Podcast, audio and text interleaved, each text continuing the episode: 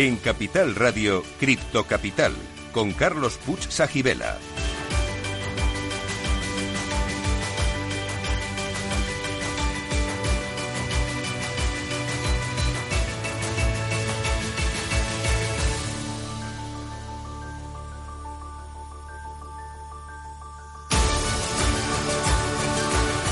Saludos a todos los criptocapitaleros. Para vosotros es este programa, el primero de la radio española que te cuenta lo que nadie te está contando sobre la tecnología blockchain y el mundo cripto. Estamos aquí para informar, formar y entretener. Y si es posible, todo a la vez.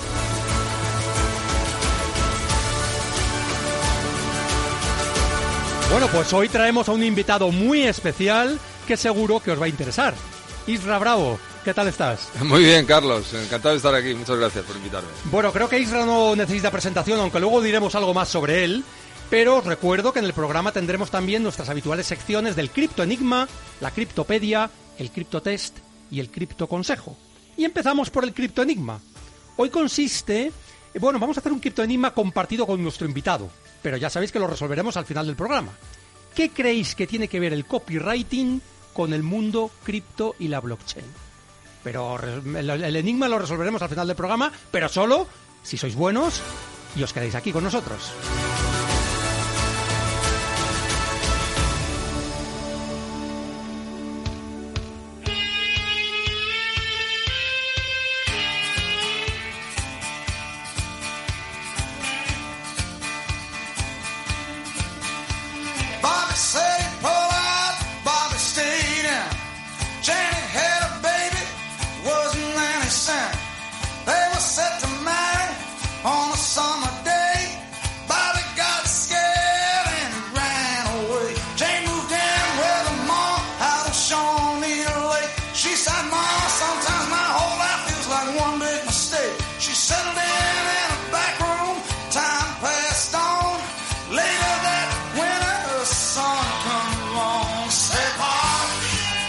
Bueno, pues aparte de tener invitados interesantísimos, tenemos también muy buena música. Tenemos ahí a Bruce Springsteen dándole duro. Y bueno, como os decía, es un placer tener con nosotros a Isra Bravo. Y voy a permitirme copiarte tu definición que pones eh, en tu web. Ajá. Isra Bravo es el copywriter más cotizado, influyente e imitado del mundo en español. También es disléxico y le gusta beber cerveza. No utiliza redes sociales, no las necesita escribo porque me gusta ganar dinero y enseño cómo hacerlo a miles de personas a las que también les gusta. Bueno, Irra, buena presentación esta, ¿eh? Bueno, tengo que decir, en honor a la verdad, que eh, las primeras frases del copywriter más cotizado, etcétera, eh, esto viene a raíz de los libros, eh, es una manera de presentarme que tiene Planeta. No digo que sea mentira, ojo, ¿sabes? cerveza, ¿no? Eso es. No digo que sea mentira, nada de lo dicho, pero no es una, no es una presentación en sí misma que haga yo ante el mundo, ¿no? De, oye, que soy el copywriter más cotizado. No, simplemente pues es un, bueno, pues es una cosa que con lo que me catalogan en algunas personas. Para otros seré un tío al que habría que tirar al mar. Pero eso es bueno para la venta, esa polarización, así que todo bien. Oye, aparte de que no creo que haya mucha gente que te quiera tirar al mar, pero bueno, alguno habrá, alguna habrá. Em, siempre hacemos una pregunta que es el criptotest a todos nuestros invitados. Vale. Y no vas a ser una excepción, claro. Y es si eres criptofan o criptoescéptico y por qué.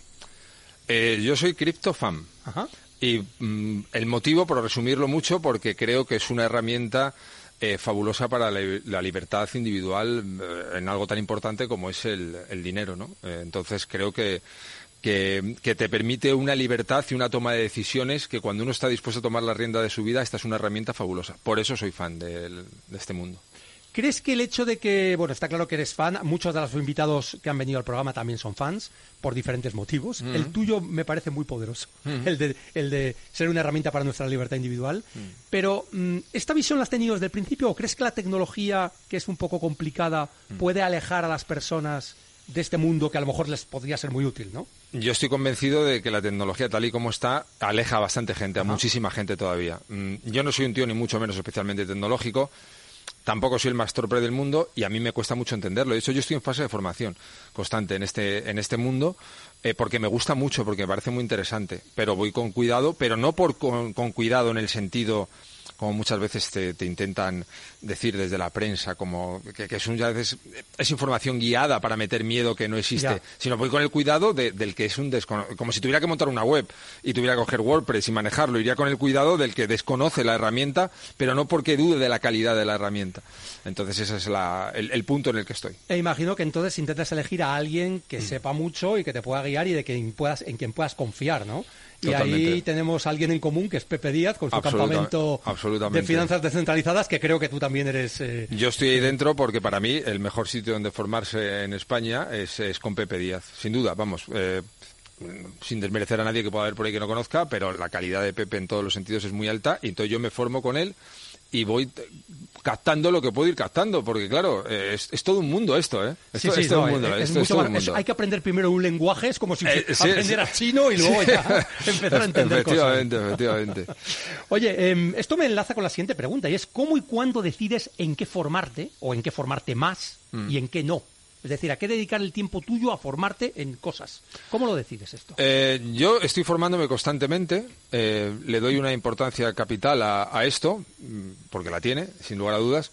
Entonces me formo en cosas relacionadas con mi profesión, con el copywriting, escritura persuasiva, y en cosas que sé que pueden ser útiles para mí. Eh, temas de financieros, temas de salud, temas de deportes, temas de alimentación, en todos esos que puedan tener mente, espíritu, finanzas, todo eso controlado, son unos básicos, sé que no soy nada original, pero tampoco lo pretendo, y es ahí donde me formo, me formo en temas relacionados con cómo puedo entrenar mejor, cómo puedo alimentarme mejor, cómo puedo dormir mejor, todo de copywriting, que soy un friki apasionado Sí. y me leo 20 cartas diarias, 20 cartas de ventas al día y no sé cuántos email.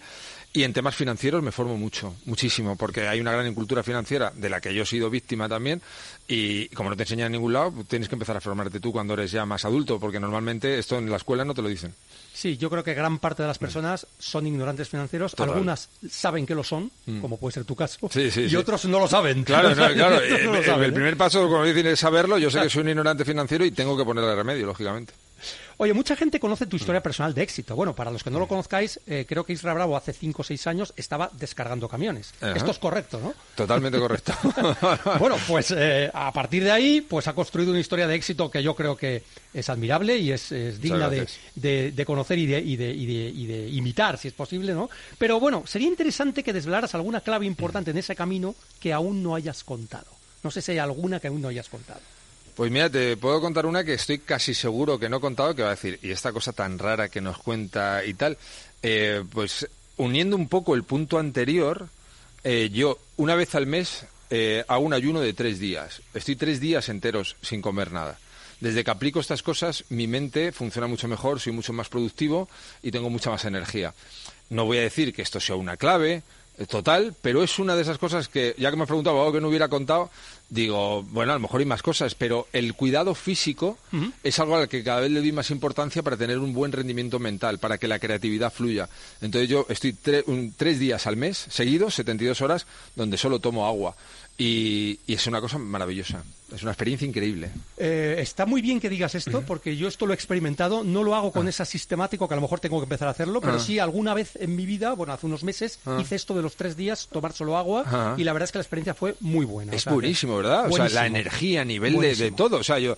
Buenísimo. Es algo que, que es fantástico. Y, y los resultados se van notando. Y pues si lo aplicas una vez al mes, vas a ir notando cada vez más esos resultados, esa energía. Te sientes más vital. más- es una cosa fantástica. Yo lo recomiendo mucho. Y esto me imagino que viene también de este empeño tuyo por formarte en temas de salud en este caso. Total. Y, y, bueno, pues has, has descubierto algo que en este caso Ah. te es muy útil, ¿no? Para Muy útil para el trabajo. energía. Cuando hay tanta presión, tienes que crear tantas cosas. Cualquiera que lleve un negocio. Creo que cuidar la parte mental. No estoy dando una receta médica de este este día sin comer.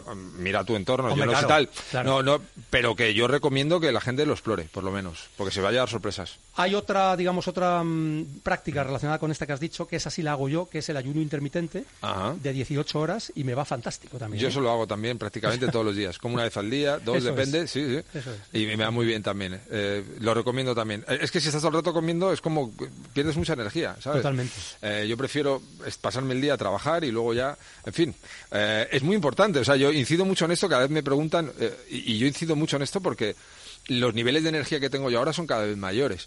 y, se debe al cuidado de, la alimentación y la no alimentación, las ventanas que dejo sin alimentarme. Y, es que es como si las células se renovaran, no sé. Eh, científicamente, de hecho, está bastante demostrado que pasan estas cosas, pero es que lo nota realmente. Bueno, alimentación, no alimentación, ejercicio, me imagino. Eh, y bueno, os tengo que decir que, bueno, lo habéis visto seguramente en algún vídeo, etcétera, pero yo que le tengo aquí delante tiene un aspecto fantástico, o sea que... Cada vez mejor, Carlos, yo te lo agradezco, cada vez mejor. El que me haya visto hace un mes dirá, pues ahora está mejor. Cada vez estoy, me encuentro mejor, eh, mucho ejercicio, pesas, esta alimentación, y además es que notas la transformación, lo que es a nivel estético y, a nivel de, de todo. Eso es algo fantástico. Oye, eh, nos hemos desviado un poco hablando de salud, pero creo que también es muy interesante para nuestra eh. audiencia. Pero vamos a volver al tema de en qué activos y proyectos inviertes ahora. Ah, vale, soy, soy un clásico, posiblemente tu audiencia dirá, qué tío más aburrido, eh, tiro de mercado inmobiliario y fondos indexados. Bien. Ah. A ver, fondos indexados ya es una cierta sofisticación financiera, porque, ah. porque no todo el mundo sabe que ah. la mejor manera de invertir, si no sabes demasiado, es precisamente un fondo indexado que tiene bajas comisiones y unas rentabilidades parejas a las del mercado, con Eso lo cual es. Mm, está bien. ¿eh? Yo estoy cómodo con los fondos indexados. Tengo gran parte de, lo que gano, lo, invierto ahí. Pues es una buena decisión. Ya ah. es, mejor que la del 90% de la gente que hay por Sospecho que sí. Me imagino que con la formación que estás recibiendo estás considerando la posibilidad de invertir en criptoactivos. Sin duda. He llegado el momento, así será. no, tengo prisa en el sentido de que me gusta la idea de formarme. Mm. Me parece, como decíamos al principio, una tecnología fascinante una cosa que indudablemente ha llegado para quedarse, o sea, que decir, eso creo que nadie tiene duda, y hay que formarse, bajo mi punto de vista. A mí cuando alguien me pregunta algo, digo, te tienes que formar en esto, esto lo tienes que conocer. Es que esto lo tienes que conocer. Yo creo que tienes toda la razón. Aquí no damos consejos de inversión, ya sabes que nos lo prohíben, nos lo prohíben todos, todo el mundo, ah. la Comisión Nacional del Mercado de Valores, etcétera. Pero lo que sí podemos hacer es lo que podemos, exacto, aconsejarnos, formarnos y también decir lo que haríamos nosotros. Eso es, eso es. yo, con mi dinero hago esto. Bueno, pues. Eso es, es una opinión personal. Yo fíjate, yo, lejos de decir en qué tiene que invertir la gente, eh, digo en qué lo hago yo, que ahora son fondos y tal. Y lo que sí aconsejaría, igual que se lo aconsejaría a mi hija cuando son un poquito más mayores, fórmate. Tienes que conocer tu, tu gran parte de tu libertad en la vida va a depender de tu control sobre tu dinero gran parte, nos guste o no, el dinero es importantísimo. Es cierto. Es así, o sea, que decir, y quien lo vea como algo material, pues no se está enterando, no tiene nada que ver con eso, que lo es también y no tiene nada de malo, pero el saber controlar tus finanzas te da gran parte de tu libertad. Y buenas decisiones en finanzas son buenas decisiones que repercuten luego en la oportunidad de cuidarte, de cuidar de tu familia, en fin, de disfrutar de tu ocio. Son muchas cosas como para no formarse en eso, es que hay que formarse. Hay que formarse y si te formas, y ya voy a aprovechar para decir algo que voy a hacer yo, que a lo mejor Isra decide invitarme o no, mm. pero hay un evento el año que viene, en abril de 2024, ah. ah. que es que se produce el halving. El halving es que la recompensa que reciben los mineros de Bitcoin baja a la mitad. Ah. Todas las veces anteriores que ha sucedido esto, el precio del Bitcoin ha alcanzado nuevos máximos. Ah. Todas las veces, ¿eh? Entonces, raro será que no suceda de nuevo, pero, es una probabilidad, obviamente. Es el momento, ¿no? Exacto, entonces, de aquí hasta abril, es eh, eh, históricamente es un buen momento para hacer esta, esta acumulación o esta inversión. Lo digo para que lo tengas en mente y pues, puedas. Pues sí, sí, sí, lo, tendré, en lo tendré en cuenta porque ya te digo, estoy, estoy muy metido con eso. Es que con Pepe me, claro, me formo y, lo voy viendo. Y lo que dices al principio, algunas veces digo, estamos hablando otro idioma, no me estoy enterando. Pero luego es, hacerse, es como todo, vas haciendo el oído, ¿eh? Recordemos que el precio actual de Bitcoin son 26.000, 27.000 dólares ah. y el máximo histórico fueron 69.000. Bueno, pues si ocurre lo que ha pasado otras veces, superará los 69.000. Por eso digo que estamos hablando... estamos hablando de, una inversión interesante. ¿eh? no digo que vaya a suceder, pero es bueno que le sepamos estas, estos datos.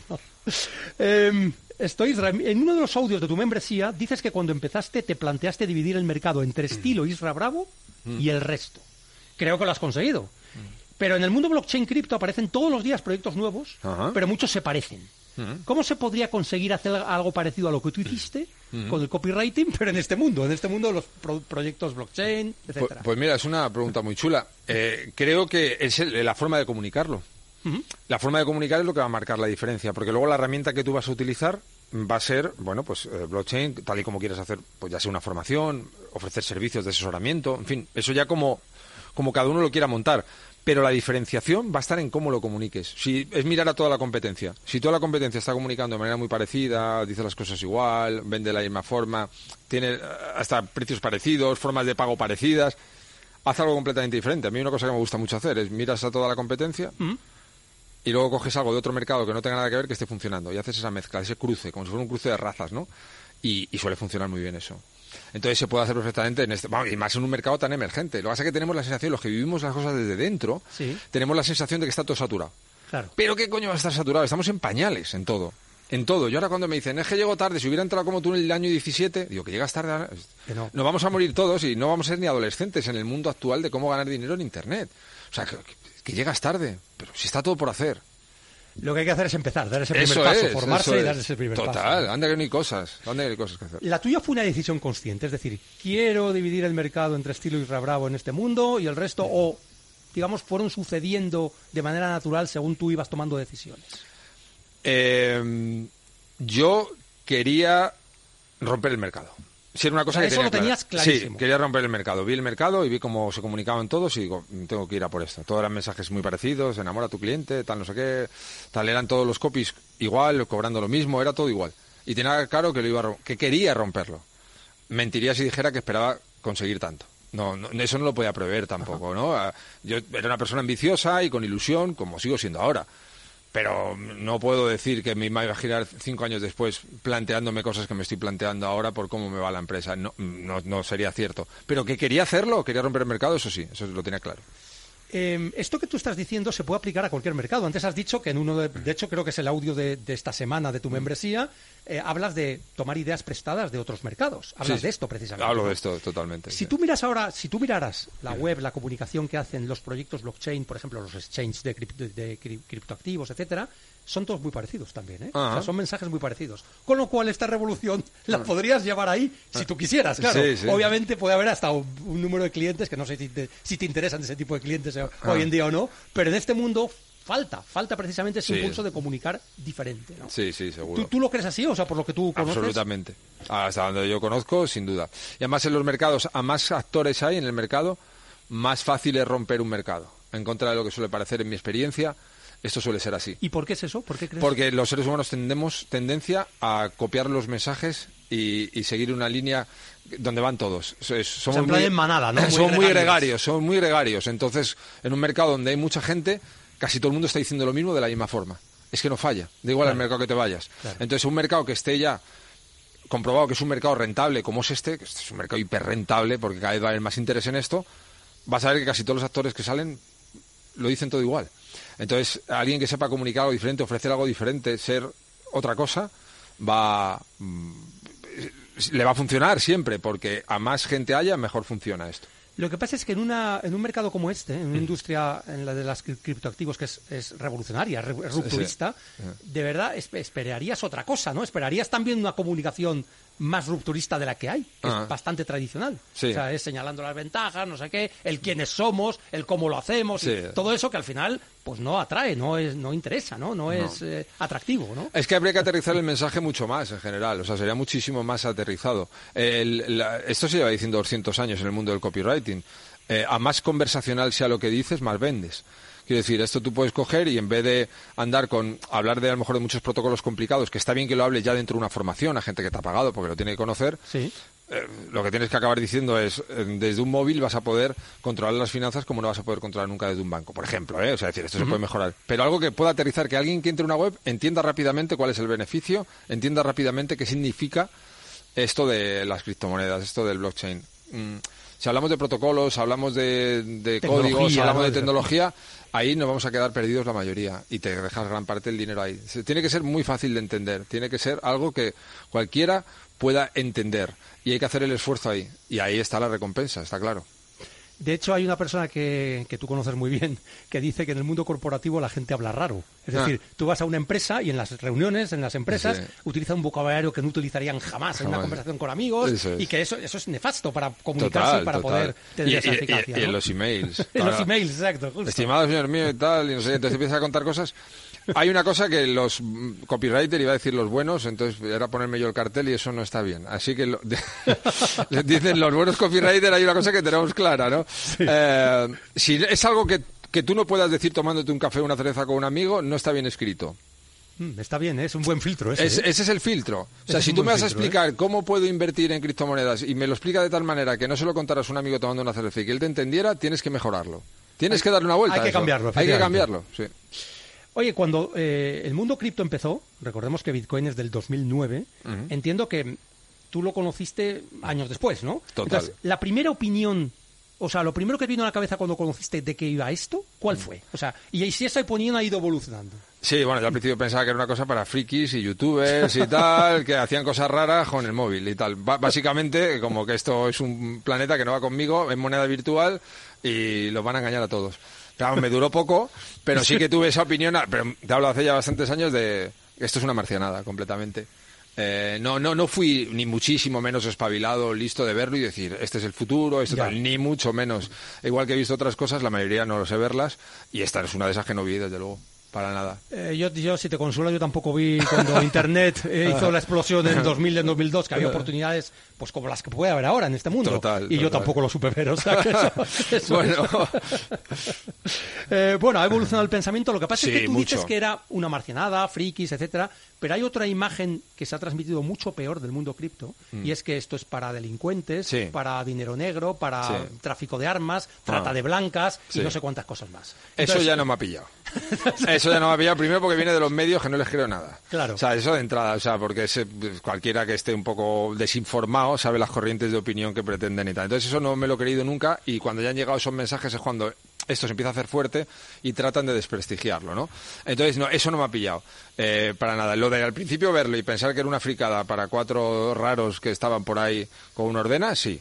Eh, estos movimientos que ahora que tratan y que están muy eh, en la conciencia de mucha gente, eso ya no me ha pillado. nunca he tenido la más mínima duda de que esto es una cosa fantástica que puedo utilizar y que acabará utilizando pues gran parte de la sociedad. Realmente lo que dices de los medios, em, pues es verdad que han transmitido una imagen a lo mejor muy negativa ¿eh? sobre, sobre este mundo, sin, sin considerar que es una revolución tecnológica que nos puede ayudar muchísimo a la libertad financiera. ¿no? Mm. Lo que pasa es que es verdad que tienen una base a la que agarrarse. Mm. Por ejemplo, el mundo cripto estuvo muchos años relacionado con Silk Road, que era una web, en la Deep Web, la web, la web profunda, ah. donde se hacían todo tipo de... O sea, se encargaban asesinatos, ah. este tipo de cosas. Entonces, claro, han aprovechado. Eso era una mínima parte, lógicamente, ¿eh? pero han aprovechado eso para... Claro, no, y porque también vender miedo vende mucho. Entonces, eh, todo los... antes nos dejaban descansar en verano, llegaban en verano y cuando yo era chaval, las vacaciones, las noticias pues eran, salían mujeres en bikinis, tíos en el chiringuito, y iban ahí... Ahora no, ahora en verano tampoco te deja descansar, es todo catástrofe, es todo fin del mundo, es todo estafas, es todo cambio que vamos a salir ardiendo, no te dejan descansar, venden el discurso del miedo. Entonces lo mejor que puedes hacer eh, por tu salud mental es no ver esas cosas. Yo recuerdo una portada que hacía el ABC todos los 15 de agosto, que era la alegre juventud madrileña eh, tomando copas en la castellana. Mm. Y siempre era la misma, claro, debe ser que no había noticias, se aburrían y entonces tenían que irla llenando con este tipo de... de... cosas, pero ahora no te dejan descansar ni en verano. Oye, Isra, vamos a hacer ahora una pausa para la apertura del mercado en Estados Unidos y para la publicidad. Volvemos en pocos minutos, seguimos con Isra Bravo. Quedaos, criptocapitaleros, no os arrepentiréis.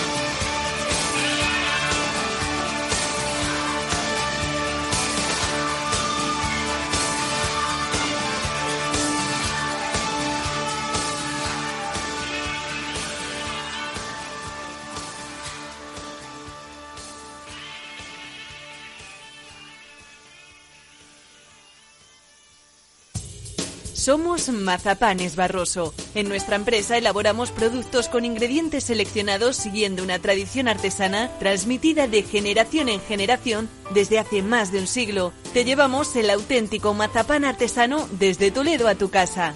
Nos esperan fechas muy especiales en las que no puede faltar en tu mesa. Compra tus dulces favoritos en nuestra tienda online www.mazapanesbarroso.com o llamando al teléfono 92 535 3149. Disfruta del auténtico mazapán con Mazapanes Barroso, maestros artesanos con tradición y calidad desde 1890.